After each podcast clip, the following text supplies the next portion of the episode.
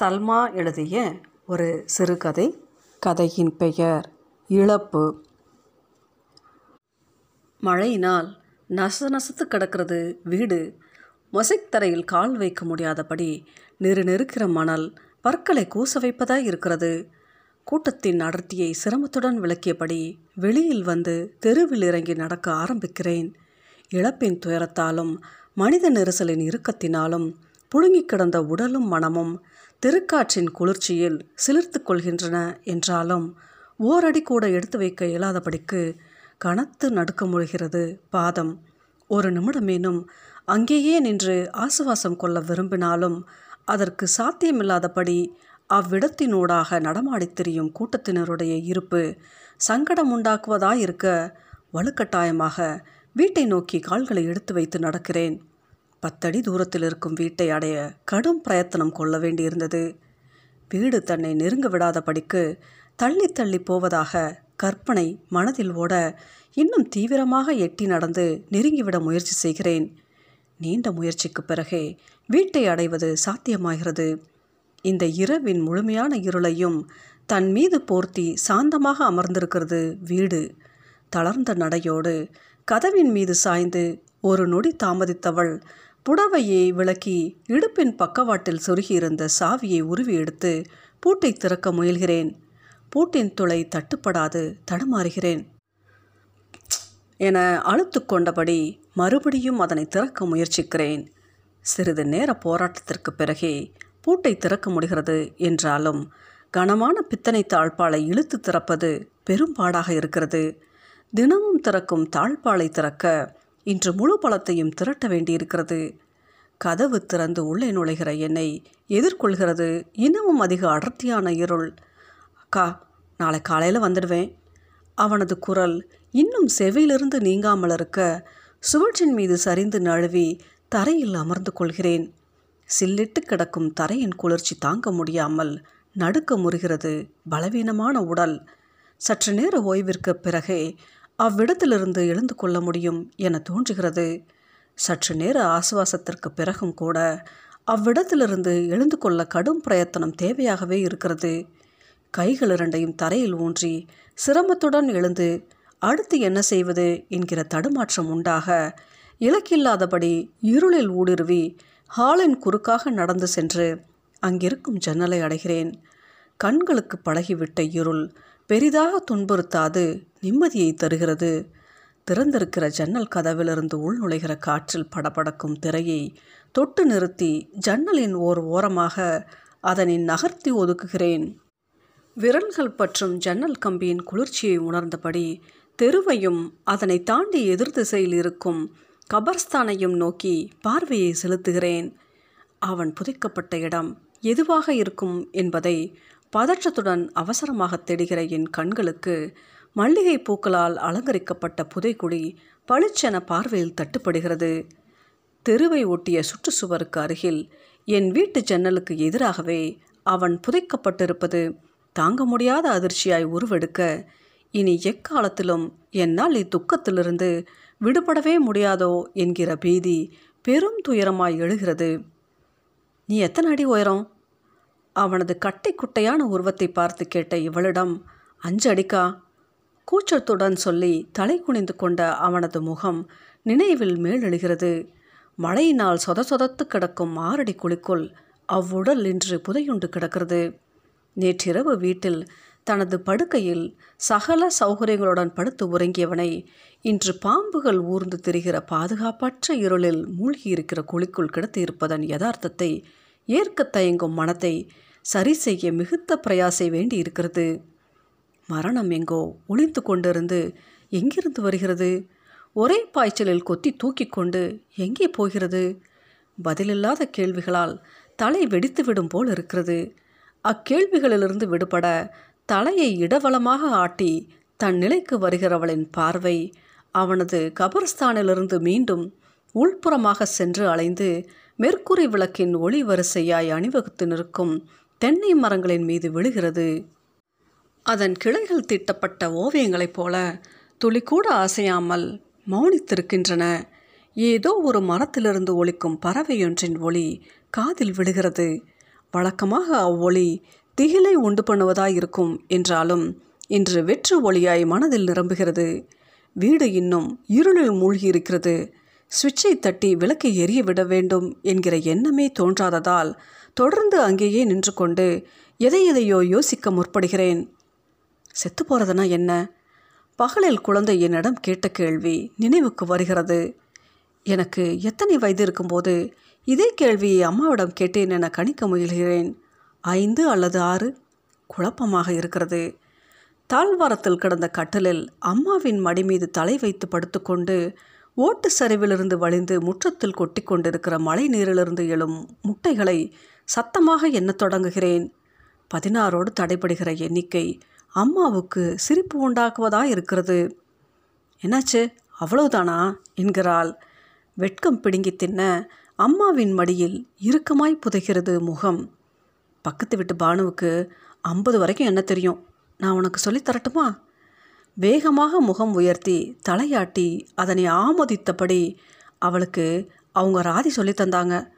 ஆனால் எனக்கு ராதி ஏன் இல்லை? ஆர்வமாக கேட்கிறேன்.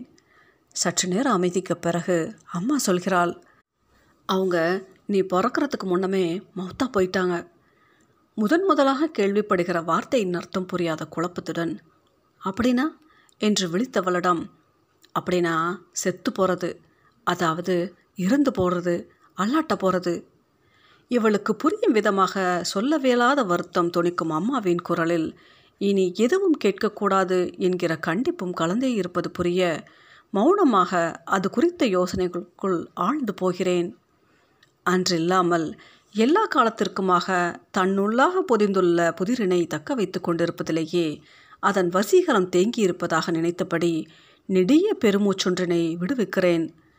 அம்மா என கத்தியபடி ஓடி வந்து இறுக்கிக் கொள்ளும் யாசர் என்னை தன் உணர்வுக்கு கொண்டு வருகிறான். வீடே இருளில் மூழ்கி இருப்பதைக் கண்டு பதறியவள் அவனை இறுக அணைத்து பிடித்தபடி சுவிட்ச் இருக்கும் இடம் நோக்கி நகர்கிறேன். பயத்தில் உறைந்திருந்த குழந்தையின் முகம் வெளிச்சத்தில் இருக்கும் தளர்ந்து பிரகாசம் கொள்கிறது என்றாலும் தாயின் முகத்தில் வெளிப்படும் கலக்கம் புரியாத தடுமாற்றத்துடன் ஓடிப்போய் சோஃபாவில் அமர்ந்து என் முகத்தையே உற்று கவனிக்கிறான். அவனது பயத்தை போக்கும் விதத்தில் அவன் முகத்தை கூர்ந்து கவனித்து இதமாக சிரிக்கிறேன். அச்சிரிப்பு துளிக்கூட என்னோடு ஒட்டவில்லை என்பது அவனுக்கு தெளிவாகவே புரிகிறது என்பதை அறிந்தவளாக அவன் அருகே சென்று அமர்ந்து அவனை இறுக அணைத்து கொள்கிறேன். என் மடியின் மீது தனது பாதுகாப்பை உறுதி செய்தவனாக தூங்க ஆரம்பிக்கிற அவனது தலைமுடியை வருடி கொடுத்தவாறே அண்ணார்ந்து சுவர்கடிகாரத்தில் மணி பார்க்கிறேன். நேரம் பத்தை தொட்டு இருக்கிறது பாவம் குழந்தை என முணுமுணுத்தபடியே அவனை கொண்டு போய் படுக்கையில் விடுகிறேன். ஜரினாவின் வீட்டில் சாப்பிட்டிருப்பான் என்கிற நிம்மதியோடு அவனுக்கு அருகிலேயே படுத்துக்கொள்கிறேன் தூங்க முடியும் என்கிற நம்பிக்கை சுத்தமாக இல்லை என்றாலும் சும்மாவேனும் படுத்துக்கொண்டிருக்க விருப்பம் உண்டாகிறது. மரணத்தை நெருக்கமாக பார்த்த பிறகு வாழ்க்கை எப்படி இத்தனை அர்த்தமற்றதாகவும் அபத்தமானதாகவும் மாறிவிடுகிறது என்கிற கேள்வி பீரிட்டு எழ மரண வீட்டிலிருந்து வந்த பிறகு கை கால் முகம் கூட கழுவாதது நினைவுக்கு வருகிறது. இதை கூட செய்யாமல் அப்படி என்ன அலுப்பு என தனக்குள்ளாக முனகிக் கொண்டவளுக்கு அதற்கு காரணம் அலுப்பு மட்டும்தானா என்கிற யோசனை எழுகிறது. உடுத்தியிருக்கும் புடவை இங்கும் யார் யாருடைய கண்ணீர் துளிகளோ தேங்கி கணப்பதாக தோன்றினாலும் கூட கொஞ்சம் கூட ஆசையை கொள்ளாமல் உடையை களையும் எண்ணத்தை புறக்கணிக்கிறேன். படுக்கையின் மீதான எனது இருப்பு துளியும் அசைவற்றிருக்கிறது. இப்படியே தூங்கிவிட முடிந்தால் எத்தனை நன்றாயிருக்கும் என நினைத்தவளுக்கு உடனேயே அதில் உள்ள சாத்தியமின்மையும் யோசிக்க முடிகிறது. இந்த துக்கத்திலிருந்து விடுபட எத்தனிப்பதில் உள்ள சுயநலத்தை எண்ணி கூச்சம் உண்டாகிறது. தூங்கி கிடக்கும் அளவுக்கு அற்பமானதா இந்த இழப்பு என கேட்டுக்கொள்கிறவளுக்கு ரொம்பவும் தான் அலட்டிக்கொள்கிறோமோ என அவமானமாக இருக்கிறது. எதையுமே நினைக்காமல் இருக்க முயற்சிக்கிறேன். அது மட்டும் சாத்தியமாகக்கூடியதா என்ன என நினைத்தபடி படுக்கையில் புரண்டு படுத்தவாறு கடிகாரத்தில் மணி பார்க்க முயல்கிறேன். இருளில் ஒன்றும் தெரியவில்லை என்றாலும் பரவாயில்லை தெரிந்து என்ன செய்யப் போகிறேன் என சமாதானம் செய்து கொள்கிறேன். வயிறு பசிப்பதான உணர்வு மேலிட காலையிலிருந்தே ஒன்றுமே சாப்பிடவில்லை என்பது நினைவுக்கு வருகிறது. சாப்பாடு மட்டுமா? தண்ணீர் கூட குடிக்கவில்லை என நினைத்தவளுக்கு வியப்பு உண்டாகிறது. என்றைக்காவது ஒரு நாள் இது போல முழு பட்டினி இருந்திருக்கிறோமா என யோசிக்கிறேன். அப்படி ஒரு நாள் கூட இருந்ததில்லை.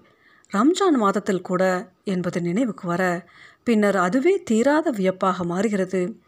இது எப்படி சாத்தியமாயிற்று என்கிற கேள்வியோடு பெரிய சாதனை ஒன்றினை செய்தது போன்றதொரு பெருமித உணர்வுக்கு ஆட்பட்டவள் உடனே உடலை குலுக்கி அவ்வுணர்விலிருந்து விடுபடுகிறேன். பகலில் குழந்தையை சாப்பிட வைத்த பொழுது ஜரீனா இந்த பாரு நீயும் கொஞ்சம் சாப்பிட்டு வயிற்ற நினச்சி வை. நல்ல பையன்தான் பக்கத்து வீட்டுக்காரன் தான் பாசமாக தான் இருப்பான் எல்லார்கிட்டையும். வருத்தமாக தான் இருக்குது என்ன செய்ய? அவன் அம்மா பொண்டாட்டியே ஒரு முறைக்கு நாலு முறை காஃபி குடிச்சிக்கிட்டாங்க. உனக்கு என்ன சலிப்போடு கெஞ்சினால் இவள் தான் பிடிவாதமாக மறுத்துவிட்டால் ஓர் உயிர் அநியாயமாக போய்விட்ட நிலையில் பசியை உணர்வதும் சாப்பிடுவதும் பெரிய குற்ற உணர்ச்சியை உண்டு பண்ணுவதாய் இருக்கிறது. கடுமையான பசியை உணர்கிற இந்த நேரத்தில் கூட அவ்வெண்ணம் வலுப்பெறவே செய்கிறது. பசியும் தூக்கமும் மனித இயல்புத்தானே. இதில் குற்றம் சொல்ல என்ன இருக்கிறது என்கிற கேள்வியல எனக்கே அந்த அசட்டுத்தனமான வாதத்தை நினைத்து சிரிக்கத் தோன்றுகிறது என்றாலும் அவனது உடலை அடக்கம் செய்த கையோடு கரியும் சோறும் சாப்பிட உட்கார்ந்த கூட்டத்தை பார்த்துத்தான் பயந்து நடுங்கியதும் ஞாபகம் வருகிறது. ஜன்னலுக்கு வெளியே கொட்டும் மழையின் ஓசை கேட்கிறது.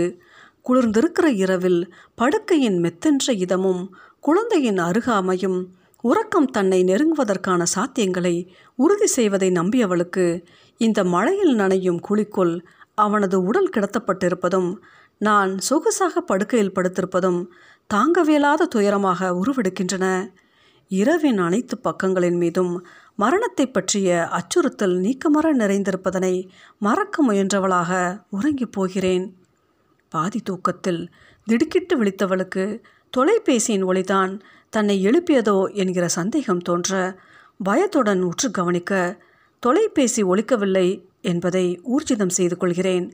வழக்கமாக நடு இரவில் வரக்கூடிய தொலைபேசி அழைப்பு ஏன் இன்னும் வரவில்லை என்கிற கேள்வி விஸ்வரூபம் கொள்ள இனிமேல் வரக்கூடும் என்கிற உறுதியோடு கவலையும் சூழ்கிறது.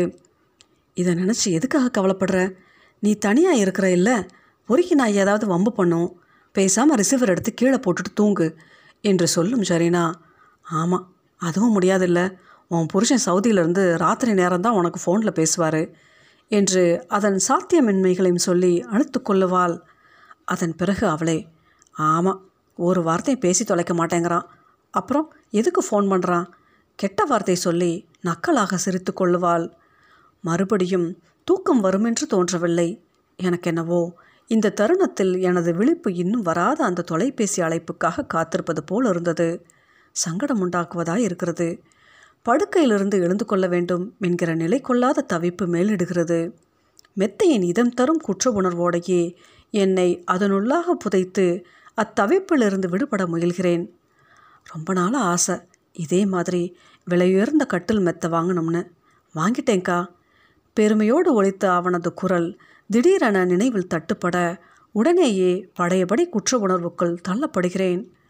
கடந்து கொண்டிருக்கிற ஒவ்வொரு நொடியிலும் என் விழிப்பு தொலைபேசி அழைப்பிற்கான காத்திருத்தலாக மாறுகிறதே என்கிற ஐயம் பெருகி கொண்டிருக்கிறது. இது நாள் வரை நான் அவ்வழைப்பினை விரும்பியே எதிர்கொண்டு வந்திருக்கிறேனோ என்கிற கேள்வி உருவாகி விடாமல் துரத்த பதற்றமுறுகிறது மனம். என்ன நடந்து கொண்டிருக்கிறது என்கிற கவலையோடே நான் யாரென அறிந்து கொண்டு விடக்கூடாது என்கிற பயமும் ஒன்றிணைய குழப்பத்தில் ஆழ்கிறேன் ஒரு வார்த்தை பேசாவிட்டால் என்ன? அந்த அழைப்பில் மிகுந்திருப்பது எனக்கான வேட்கையும் விருப்பமும் தானே. தினமும் கலையும் தூக்கத்தினூடே மனதின் அமைதி அழிவதற்கு பதிலாக ஓர் ஓரத்தில் தனக்குள்ளாக பெருமித உணர்வு துளிர்த்ததா இல்லையா? என்னை நோக்கியே என்னால் எழுப்பப்படுகிற கேள்வியினால் சிதைவரும் என் பிம்பத்தை நேர் செய்யும் விதமாக தலையணையின் மீதாக தலையை இடவளமாக பலமாக ஆட்டிக்கொள்கிறேன். ஒவ்வொரு நாளுமே என்னை அழைப்பது யாராக இருக்கும் என்கிற கேள்வியும் அதனை அறிவதற்கான ஆர்வமும் என்னை எத்தனை எத்தனை துன்புறுத்தி இருக்கிறது இன்றோ யார் என்கிற கேள்வியோடு இன்னும் வரவில்லை என்கிற வருத்தமும் தானே சேர்ந்திருக்கிறது. நினைக்க நினைக்க குழப்பம் மட்டும் மிச்சமாக படுக்கையிலிருந்து எழுந்து அமர்கிறேன். வெற்று வயிற்றோடு இருப்பது தான் இப்படி தூக்கம் வராமல் சித்திரவதை செய்கிறது என யோசித்தவள் கட்டிலை விட்டு எழுந்து தண்ணீர் இருக்கும் இடத்தை நோக்கி சென்று சொம்பிலிருந்த தண்ணீரை எடுத்து வேக வேகமாக குடிக்கிறேன். பசியினாலும் தாகத்தினாலும் ஒடுங்கி கிடந்த வயிற்றில் தண்ணீர் விழுந்த மறு நிமிடமே வழிகுண்டாக அடி வயிற்றை பிடித்தபடியே மறுபடியும் வந்து படுக்கையில் சரிகிறவளுக்கு வழக்கமாக வரும் தொலைபேசி அழைப்பில் ஒரே ஒரு முறைத்தான் கேட்க நேர்ந்த பெண்ணின் குரல் நினைவிலாட அன்று நிகழ்ந்த விஷயத்தை நினைவூட்டிக் கொள்வதன் வழியே இந்த நாளின் இறுக்கத்தை சற்றேனும் தளர்த்தி கொள்ள முடியும் என்கிற எண்ணம் உண்டாகிறது. அவள்தான் அன்று எத்தனை அற்புதமாக பாடினாள். ரிசீவரை எடுத்ததுமே என் காதில் விழுந்த பாடலின் வரிகள் அரைகுறை விழிப்பில் புரியாத தடுமாற்றத்தை உண்டாக்குவதாக இருக்கிறது. ஒரு சில நொடியில் நிதானத்திற்கு வந்த பிறகே அது ஒரு மலையாள பாடல் என்பதும் கொஞ்சிக் குலையும் அக்குரலிலிருந்தே அது ஒரு காதல் பாடல் என்பதையும் என்னால் கணிக்க முடிகிறது. பாடலுக்கு இடையிடையே அவள் யாரையோ முத்தமிடுவதும் பிறகு பாடலை தொடர்வதுமாக சுவாரஸ்யம் கொள்கிறது அத்தருணம். அவளது குரலின் வசீகரம் மயக்கமூட்டுவதாய் இருக்க அதனை ரசித்தபடியே தொடர்ந்து கவனமாக கேட்டுக்கொண்டிருக்கிறேன் என் வாழ்க்கையில் ஏதேனும் ஒரு சந்தர்ப்பத்தில் அக்குரலை கேட்டிருக்கிறோமா என்கிற தீவிர யோசனையோடு முழு பாடலையும் பாடி முடித்தவள் உஸ் கில்லாதீங்க வலிக்குது என சிறுங்குகிறாள். என்ன நடந்து கொண்டிருக்கிறது என்பது புரிய குழப்பத்திலும் பயத்திலும் நான் வறண்டு போகிறது என்றாலும் அக்குரலின் வழியே எனக்குள்ளாக உருவிக்கொள்ளும் கூடலின் சித்திரம் அந்நேரத்தை சுவாரஸ்யமிக்கதாக மாற்றுகிறது. அவள் மறுபடியும் சி போங்க என செல்லமாக கொஞ்சுகிறாள். பிறகு மலையாளத்தில் ஒரு வார்த்தை சொல்கிறாள் முத்தமிடுகிறாள் மறுபடியும் பாடத் துவங்குகிறாள். இம்முறை தமிழ் சினிமாவின் காதல் பாடல் நான் எத்தனையோ முறை அப்பாடலை ரேடியோவில் கேட்டிருந்தாலும் இன்று அவளது குரலில் அப்பாடல் அற்புதம் கொள்கிறது. காதலில் இன்புற்றிருக்கும் அக்குரலில் நனைந்திருக்கும் காதல் உணர்வு கூச்சத்தை உண்டு பண்ணக்கூடியதாக இருந்தாலும் ரசிக்கக்கூடியதாக இருக்கிறது. ஒரு சில நிமிடங்களிலேயே என்ன நடக்கிறது? இங்கே நான் என்ன செய்து கொண்டிருக்கிறேன்? என்கிற கேள்வி திடுமன எழ அவமானத்தினால் குலுங்குகிறது உடல். யாருடைய படுக்கை அறைக்குள்ளோ தான் ஒளிந்து கொண்டு விட்டதான அருவருப்பும் என்ன நிகழ்ந்து கொண்டிருக்கிறது என்பதும் இப்படி நடப்பதற்கான காரணமும் சட்டனம் உரைக்க ஆத்திரமாக ரிசீவரை வைக்கிறேன். என் நம்பரை கூப்பிட்டு படுக்கையின் அருகாக வைத்திருப்பவனது எண்ணத்தை இத்தனை நேரமாக கேட்டுக்கொண்டிருந்ததன் வழியாக நான் பூர்த்தி செய்திருக்கிறேன் என்பது புரிய ஆத்திரத்தில் பொங்கி எழுகிறது உடல். அவன்தான் அப்பெண்ணுக்கு எத்தனை பெரிய நம்பிக்கை துரோகத்தினை செய்திருக்கிறான்? அவளை நினைத்து பரிதாபம் கொண்டாலும் ஒரு குற்ற உணர்வும் இன்றி இத்தனை நேரமாக அவளது அந்தரங்க உணர்வுகளை கேட்டுக்கொண்டிருந்தது மட்டும் எவ்வகையில் நியாயமாயிருக்க முடியும்? அவன் அவளுக்கு செய்ததற்கு எந்த விதத்திலும் குறைவானதில்லையே நான் செய்தது. அதன் பிறகு எஞ்சிய இரவு நெடுக அப்பெண்ணின் குரல் என்னையே சுற்றி ஓடிக்கொண்டிருக்க தூக்கம் எங்கோ ஓடி மறைந்தே விடுகிறது. நினைவுகளின் சுமையிலிருந்து விடுபட்டவளாக படுக்கையில் அமர்ந்திருக்கிறேன். மனமும் உடலும் ஒரு சேர அயற்சிக்குள்ளாக இருளையே வெறிக்கிறேன். உடனேயே தூங்க முடியாவிட்டால் பைத்தியமே பிடித்துவிடக்கூடும் என்கிற அச்சம் உண்டாக ஒன்று இரண்டு மூன்று என மனதிற்குள்ளாக எண்ண ஆரம்பிக்கிறேன்? இதுவரை எங்கோ ஒளிந்து போக்கு காட்டியபடி இருந்த தூக்கம் ஒரு பறவையின் சிறகென என் மீதாக படர்ந்து என்னை அரவணைத்துக் கொள்கிற அற்புதம் நிகழாதா என்கிற ஆதங்கத்துடனே தொடர்கிறது எனது எண்ணிக்கை. ஒரு பொழுது இத்தனை வெறுமையோடு விடியுமா என்பது போல தொடங்குகிறது இந்த அதிகாலை. அடி வயிற்றில் தசைகள் இறுக்கி பிடித்து வலிப்பதை உணர்கிறேன். வரட்டு பிடிவாதத்தினாலும் குற்றவிணர்வினாலும் பட்னி கிடந்ததன் விளைவை பற்களை இறுக கடித்து எதிர்கொள்கிறேன். சக்கையைப் போல படுக்கையின் ஓரத்தில் ஒதுக்கி கிடக்கிற உடல் எத்தனையோ ஆண்டுகளாக நோயிற்று கிடப்பது போன்ற பலவீனத்தை அடைந்திருக்கிறது. என்னால் படுக்கையிலிருந்து எழுந்து கொள்ள முடியுமா என்கிற பயம் பிடித்தாட்ட நான் இத்தனை தூரம் தன்னைத்தானே தண்டித்து கொள்வதன் முட்டாள்தனம் புரிய வெகுவான சிரமத்துடனேயே எழுந்து கொள்ள முடிகிறது. அவ்வீட்டின் முன்பாக போடப்பட்டிருக்கிற பிரம்மாண்டமான பந்தல் அவனது மரணத்தை உறுதி செய்வதாயிருக்க எனக்குள்ளாக உருக்கொள்கிற பீதியையும் நடுக்கத்தையும் மறைக்க முயன்றவளாக வீட்டின் உள்ளே நுழைபவளை பல்வேறு விதமான குரல்களோட அரவணைக்கிறது வீடு. வீடு முழுக்க நிரம்பியிருக்கிற மனித கூட்டத்தினால் அது தன் சவக்கலையை முற்றிலுமாக இழந்துவிட்டிருக்கிறது. மன வீட்டிற்கும் மரண வீட்டிற்கும் இடையிலான இடைவெளியை காற்றில் மிதந்து வருகிற சுவையான உணவின் மனம் இட்டு நிரப்ப சிறிது நேர குழப்பத்திற்கு ஆட்படுகிறேன். ஹாலின் ஒரு மூலையில் அமர்ந்திருக்கும் அவனுடைய தாய் தன்னை சுற்றி அமர்ந்திருக்கும் மற்ற பெண்களிடம் தன் மகனை பற்றிய நினைவுகளை கதைகளாக சொல்லிக் கொண்டிருக்கிறாள். இடையிடையே தனக்கு அருகாக இருக்கும் எச்சில் பணிக்கத்தை எடுத்து தான் மென்று கொண்டிருக்கும் வெற்றிலை எச்சிலை சாவகாசமாக துப்பியபடி இருக்கிறாள். நான் யாராலும் கவனிக்கப்படாதது. எனக்கு பெரிய நிம்மதியை தருவதாக இருக்க ஹாலின் வடக்கு புறமாக எனக்கு எதிராக இருக்கும் அறையை நோக்கி அவசரமாகவே நடக்கிறேன். அறையை மறைத்தபடி தொங்கும் பச்சை நிற திரை துணியை விளக்கி உள்நுழையும் தருணத்தில் அவனுடைய மனைவிக்கு ஆறுதல் சொல்லக்கூடிய நிலைக்கு என்னை தயார்படுத்தி கொண்டேனா என்கிற கேள்வி எழுந்து அடங்க திரைத்துணியை விளக்கி அறைக்குள்ளாக நுழைகிறேன். பாதத்தில் சற்று முன் கழுவி விடப்பட்ட தரையின் ஈரமும் குளிர்ச்சியும் தட்டுப்படுகின்றன. வெளி வெளிச்சம் வராமல் அடைக்கப்பட்ட அறை விடி விளக்கின் ஒளியினால் ஒளியூட்டப்பட்டதாக இருக்கிறது. அறை ரொம்பவும் சிறியதாக இருப்பது மூச்சு முட்டுவது போல் இருக்கிறது. சமீபத்தில் கட்டிய வீடு என்றாலும் இத்தனை பெரிய வீட்டில் இவ்வளவு சிறியதாகவா அறை இருக்கும் என யோசித்தபடி அப்பெண்ணை நோக்கி செல்கிறேன். தரையின் மீது விரிக்கப்பட்டிருக்கிற பிளாஸ்டிக் பாயின் மீது தலை குனிந்தபடி அமர்ந்திருக்கிறாள் அவள். அவள் அமர்ந்திருக்கும் தோரணை யாரையோ எதிர்பார்த்திருப்பதைப் போல் இருக்கிறது. அறை நடுவே இருக்கும் தொட்டிலில் கிடக்கிறது குழந்தை. அவள் அருகே அமரும் முன்பாக அக்குழந்தையை ஒருமுறை பார்க்கலாமா? என ஓர் அடி தொட்டிலை நோக்கி எடுத்து வைத்தவள் மனம் சகிக்காமல் நின்று கொள்கிறேன். குழந்தையின் முகத்தை பார்த்ததும் துக்கத்தின் அழுத்தம் தாழாமல் கதறி விடுவோமோ? என்கிற பயம் பிடித்து கொள்ள அவ்வெண்ணத்தை கைவிட்டு அவளை நோக்கி நடந்து அவள் அருகே அமர்கிறேன். வந்திருப்பது யார் என அறியும் பொருட்டு தலை நிமிர்ந்து ஒரு நொடி என்னை பார்த்தவள் மறுபடியும் தலையை குனிந்து கொள்கிறாள். அந்த ஒரு நொடியிலேயே நான் வந்திருப்பது குறித்த திருப்தியை அவள் முகம் காட்டி விடுவதை கவனிக்க முடிகிறது. இருவருக்கும் இடையே நீடிக்கிற மௌனத்தை கலைக்கும் வழி அறியாது. அவள் முகத்தை உற்று கவனிக்கிறேன். இருபது வயது இருக்குமா? நிச்சயமாக. அதற்கும் குறைவாகத்தான் இருக்கும் என்கிற முடிவுக்கு வருகிறேன். ரத்தமே இல்லாதது போல வெளுத்து கிடக்கிறது அவளது முகம். நகைகள் இல்லாமல் மொட்டையாக கிடக்கும் கைகளும் காதும் மூக்கும் கழுத்தும் எனது அதிகபட்ச மனதைரியத்தை உறுதி செய்வதாய் இருக்கின்றன தலைமுடியை வெளித்தெரியாதபடிக்கு முக்காடிட்டு மறைத்து புடவையை காதுகளுக்கு பின்புறமாக ஒதுக்கி இருக்கிறாள் அது மேலும் அவளை விகாரப்படுத்துவதாய் இருக்கிறது கைக்கு அடக்கமான சின்னஞ்சிறிய வட்டமான முகத்தின் மீது படுகிற என் பார்வை நழுவி நழுவி சரிய அதனை மறுபடியும் நகர்த்தி அம்முகத்தின் மீதே பதிய வைக்க தீவிரமாகவே முயன்று தோற்கிறேன். அவளது கழுத்துக்கு கீழே நிலைக்கும் என் பார்வையில் படுகின்றன.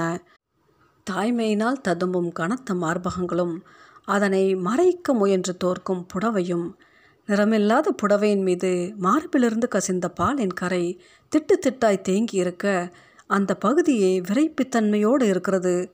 இத்தனை நேரமில்லாமல் திடீரென எனது நாசியில் வந்து மோதுகிற பால் கவிச்சி காற்றில்லாத அறையின் உள்ளே அடைந்திருக்கும் மக்கிய வாடையோடு சேர்ந்து குடலை புரட்டுகிறது.